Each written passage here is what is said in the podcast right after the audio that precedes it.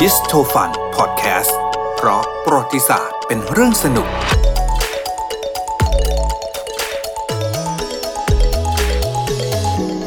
วันนี้มีเรื่องเป็นเกร็ดในประวัติศาสตร์ เป็นความสนุกของเรานะเวลาที่เราไปฟังเรื่องนี้นะฮะ ค่ะ แต่ตอนที่เกิดเหตุเนี่ยนะครับ ทั้งสองฝ่ายฝ่ายหนึ่งคือญี่ปุ่น อีกฝ่ายหนึ่งคือรัสเซีย ไม่สนุกด้วยเลยเพราะว่ากลายเป็นเรื่องใหญ่นะครับ เหอโอเค วันนี้เราเล่าเรื่องอะไรคะเนี่ย ย้อนกลับไปในปี 1890 นะครับ ตอนนั้นรัสเซียเป็นจักรวรรดินะฮะ อืม ก็ปกครองโดยพระเจ้าซาร์อเล็กซานเดอร์ที่ ค่ะ 3 นะฮะ ทีนี้ตอนนั้นเนี่ยราชสำนักรัสเซียเขามีธรรมเนียมปฏิบัติอยู่อย่างหนึ่งก็คือว่าจะส่งอาจจะเป็นราชทายาทหรือว่าเชื้อพระวงศ์ก็ได้นะครับ ค่ะ เดินทางไปศึกษาตามประเทศต่าง อ่า ๆ เดินทางไปดูงาน หรือจะเรียกง่าย ๆ ว่าไปท่องเที่ยวนั่นแหละ แบบรัชกาลที่ 5 ป่ะคะ ฮะ เสด็จไปประพาสรัสเซีย ตอนนั้น อ่า น่าจะเป็นจักรวรรดิ อา รั จ ส จะ เซี เป็ ย น เห ลักษณะ มือนกัน แบบนั้นครับ อ่า ตอนนั้นก็เลยทำให้พระเจ้าซาร์อเล็กซานเดอร์ที่3นะฮะ ค่ะ ก็ต้องปฏิบัติตามธรรมเนียมนี้ก็เลยส่ง อืม โอรสของพระองค์ ค่ะ ซึ่งก็คือองค์รัชทายาทแกรนด์ยุคนิโคลัสอเล็กซานโดรวิชนะครับ ค่ะ ซึ่งแกรนด์ยุคนิโคลัสณตอนนั้นเนี่ยวัย 22 พรรษานะครับ อืม ซึ่งซึ่งต่อมาเนี่ยพระองค์ก็จะขึ้นครองราชย์เป็นพระเจ้าซาร์นิโคลัสที่ อ๋อ 2 ซึ่งเป็นกษัตริย์องค์สุดท้ายของ ของรัสเซีย ราชวงศ์รูมานอฟนั่นเอง ใช่ ครั ใช่ บ ทีนี้พอการเดินทางในครั้งนั้นนะฮะพระองค์ก็เดินทางไปอียิปต์ไปอินเดีย สิงคโปร์จีน รวมมาถึงสยามด้วย อ๋อเห็นไหมแปลว่าแบบมันถึงได้บอกเราก็เลยต้องมีการแบบไปประพาสกับกลับไปที่ประเทศเขาน่าจะเป็นอย่างนั้นค่ะ ตอนนั้นตอนที่แกรนด์ยุคนิโคลัสนะฮะเดินทางก็ไปพร้อมกับเจ้าชายจอร์จแห่งกรีซและเดนมาร์กเพราะว่า ค่ะ เป็นลูกพี่ลูกน้องกัน อืม นะครับ เดือนเมษายนปี 1891 ค่ะ นิโคลัสกับเจ้าชายจอร์จก็เดินทางมาถึงจุดหมายปลายทางสุดท้ายของทริปนั้น ค่ะ ก็คือไปถึงที่ญี่ปุ่น อ่า พอไปถึงที่ญี่ปุ่น เชื้อพระวงศ์นะฮะอย่างเจ้าชายอาริสุกาวะทาเคฮิโตะนะครับ อ่า ก็ให้การต้อนรับเป็นอย่างดี ค่ะ มีตัวแทนมานะครับ มีเจ้าชายมีเชื้อพระวงศ์เนี่ยมามาต้อนรับเลยนะฮะแล้วก็ ค่ะ ดูแลการเดินทางของนิโคลัสตลอดเวลาที่อยู่ในญี่ปุ่น ค่ะ นะครับแต่สำหรับนิโคลัสเองพระองค์ยังไม่รู้ว่าที่ญี่ปุ่นเนี่ยจะมีเหตุการณ์ที่โอ้โห อืมเหรอ เกือบ คะ จะทำให้ตัวเอง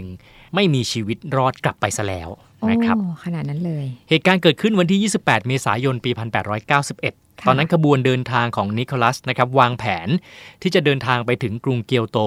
อืม ในขบวนเดินทางเนี่ยจะต้องผ่านเมืองเล็กๆนะฮะที่มีชื่อว่าอดสึ เอ่อ ทีนี้ถนนในเมืองอดสึเนี่ยมี ค่ะ ความเขาเรียกว่ามันค่อนข้างแคบเนาะถ้าใคร อ่า ไปเที่ยวเกียวโตเกียวโตคือเมืองเก่า ค่ะ ใช่ไหมครับ ใช่ใช่ นึกถึงแบบ ใช่ ญี่ปุ่นแบบโบราณ ค่ะ นะฮะสองข้างทางก็จะเป็น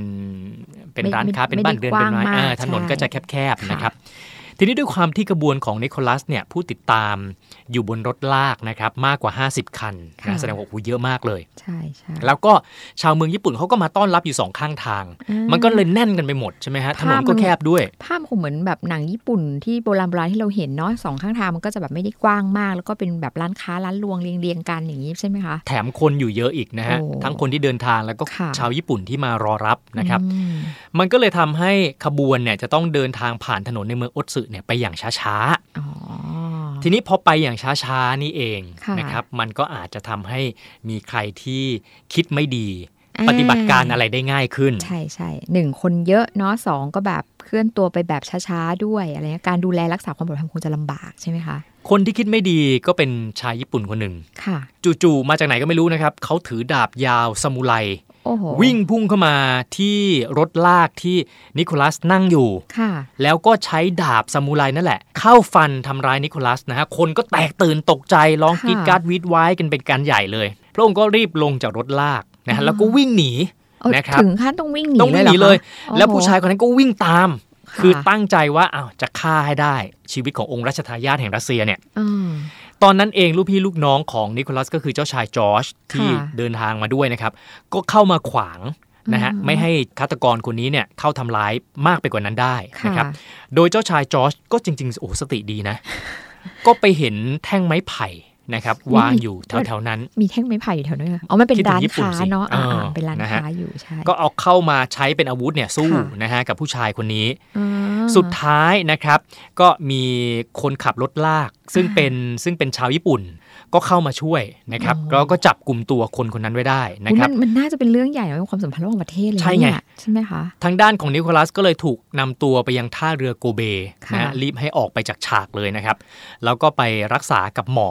ที่อยู่บนเรือลาดตระเวนของรัสเซีย คือเขา ค่ะ พาหมอมาด้วย ก็โชคดีนะฮะเพราะว่าพระองค์ก็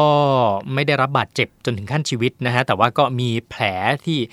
ศีรษะที่หน้าผากที่หูอะไรเงี้ยก็โดนไปเยอะพอสมควร มันเป็นความเสี่ยงในการที่แบบเออมันจะเกิดความขัดแย้งทะระหว่างประเทศได้เลยนะคะ เพราะมันเป็นเรื่องใหญ่ ใช่ใช่ สังคมญี่ปุ่นพูดกันทั่วไม่เพียงเฉพาะแค่ในเมืองโอตสึเท่านั้น เพราะว่า ค่ะ ข่าวมันก็ลามไปทั่วประเทศ โอ้คนญี่ปุ่นคงตกใจว่าตกลงมันจะนำสู่สงครามไหมเนี่ยใช่ไหมเพราะเขาเป็นประเทศมหาอำนาจนะรัสเซีย ท้ายที่สุดรัฐมนตรีมหาดไทยและรัฐมนตรีต่างประเทศของญี่ปุ่นก็เลยต้องลาออกเลย อ๋อ แสดงสปิริตความรับผิดชอบนะครับ ค่ะ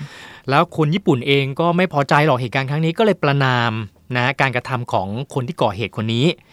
จริงๆ แล้วผู้ชายคนนี้เนี่ยนะฮะคือเจ้าหน้าที่ตำรวจของญี่ปุ่น ที่มาอารักขาความปลอดภัย ค่ะ ในขบวนเดินทางนั่นเอง โอ้ นะ เป็น ครับ คนใกล้ตัวมากเลยนะคะ ผู้ชายคนนี้ชื่อว่าซึดะซันโซะไปถามเขาว่าทำไมนะถึงต้องทำแบบนี้ก็ไปพบว่าเขาเป็นคนที่มีความมีเขาเรียกไอเดียแนวคิดแบบชาตินิยมแบบสุดโต่งเลยนะแล้วก็จงเกลียดจงชังชาวตะวันตก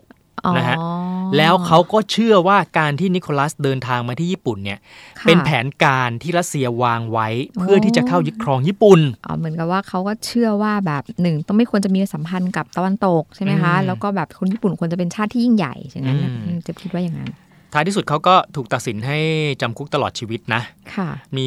บันทึกเอาไว้ว่าเขาจงใจอดอาหาร อุ๊ยมัน แล้วก็เสียชีวิต อาง ใน นี้ ระหว่างที่ที่จำคุกอยู่ อย่างนี้มันเป็นภาพเหมือนกับ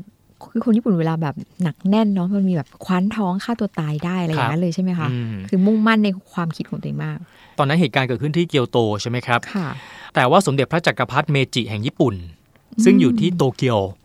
ก็รีบเดินทางมาที่เกียวโตเลย ค่ะ นะฮะเพื่อมาเยี่ยมนิโคลัสแล้วก็แสดงความเสียใจนี่แหละนะครับ อ๋อ แต่ทางด้านของนิโคลัสเองพระองค์ก็มาบอกที่หลังว่าเอ้ยไม่ไม่โกรธหรอกอ่าเข้าใจได้ ค่ะ ว่ามันก็เป็นพวกหัวรุนแรงอะไรอย่างเงี้ย อ่าฮะ เข้าใจว่าไม่ได้ว่าชาวญี่ปุ่นทุกคนคิดแบบนี้ ค่ะ นะครับท้ายที่สุดก็ถือว่าจบแบบแฮปปี้เอนดิ้งนะในแง่มุมของความสัมพันธ์ของประเทศทั้งสอง เหตุการณ์ครั้งนี้เขาเรียกว่า